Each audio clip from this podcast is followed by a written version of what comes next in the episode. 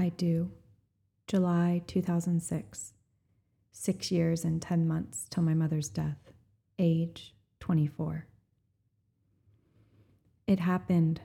I became a wife, and I graduated college, and Tom and I started living together right as my parents moved away. The first morning after I do and packed into their Airstream, they began their drive cross country to the central coast of California. Halfway through our reception the night before, thunderstorms moved in and the DJ's equipment got soaked, which wasn't great for him, but a relief for us because he couldn't use his microphone anymore and stopped talking.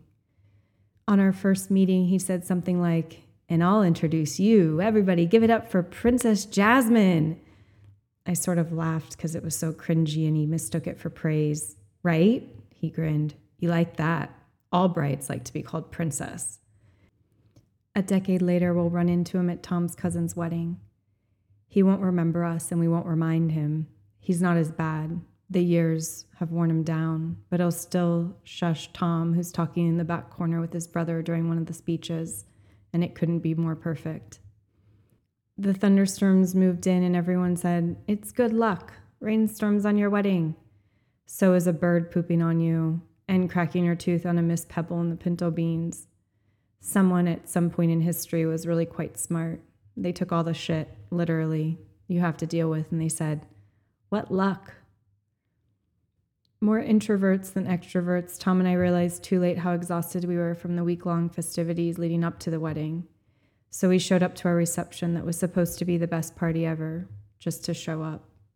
One of Tom's friends, along with his girlfriend, complimented my party dress I had changed into for the reception, and I replied, Thank you. Yeah, the open back makes it sort of like my stripper dress.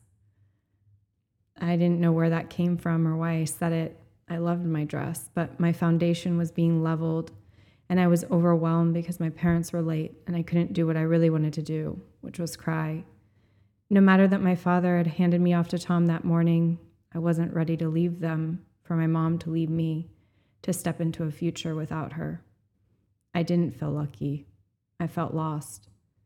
Throughout my four years of college, my mother's health continued to deteriorate, and she became too sick for the Georgia climate. Her body always ached, but would worsen when the barometric pressure changed, which happened daily in the summer. The damp heat, the poor air quality. And even though we had lived there for 12 years and more since my mother's own childhood in Georgia, she never grew roots in the South.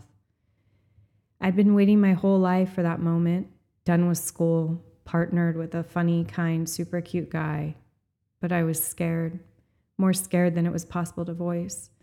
My friends weren't dealing with their mother who became more debilitated each month, but they were dealing with the reality that college didn't prepare us for what came next. Some were going to more school, others were moving out of state, all were freaking out. Some had ended relationships that were meant to last forever. Others took jobs that didn't compensate them according to their living expenses or worth. With a BFA in photography, I was meant to practice photography, but I didn't want to because it never filled me, except I couldn't pinpoint why. The summer after graduation, I had a job with a wedding photography company I had interned with my senior year, and consistent gigs because I was paired with one of the owners and filling in for her assistant who was out. But shortly after, as weddings were seasonal in the Southeast and the position was temporary, I wouldn't have work. For the following three years, I'd acquire odd jobs, but my primary one would be a stay at home wife without kids, except the years would feel long because I wouldn't realize until after my mother died and after I had children of my own that I was mostly a full time caregiver daughter. Friend, stranger, relative.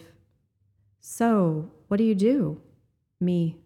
Oh, I'm a full time daughter. Them. Huh? Me to my mom. She's really sick, and when I'm with her, she's helping me, but I'm also helping her. And when I'm not with her, it's the same. It's sort of confusing. Them. Do you enjoy it? Me. No, not really, but I feel I can't survive without her. Except when I'm with her, I feel like I also might die. Them. Um, I didn't know how to deal with what was being asked of me, which was to grow up, individuate, to form an identity outside of my mother's daughter. There was no dress rehearsal for this part of life. My path, the one most of us followed throughout school, had ended, and I never cultivated an internal compass for what to do next. Without an assignment to complete, or a mother to please, or a friend to follow.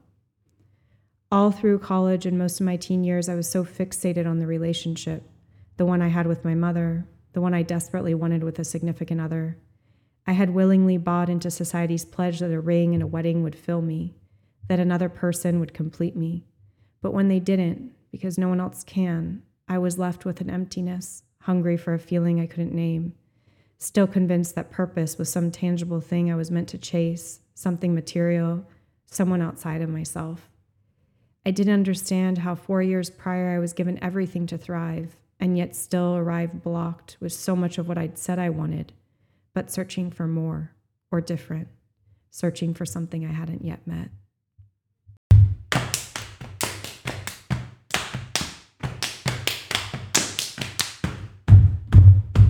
I'm Jasmine Rasmussen, author and narrator of Saved, a memoir on purpose. Join me weekly for an oral telling of my novel, written in verse and prose, broken into short, digestible episodes. I'll guide you through my journey back to self. Click the link below to subscribe or go to jasminealeahrasmussen.substack.com to find out more.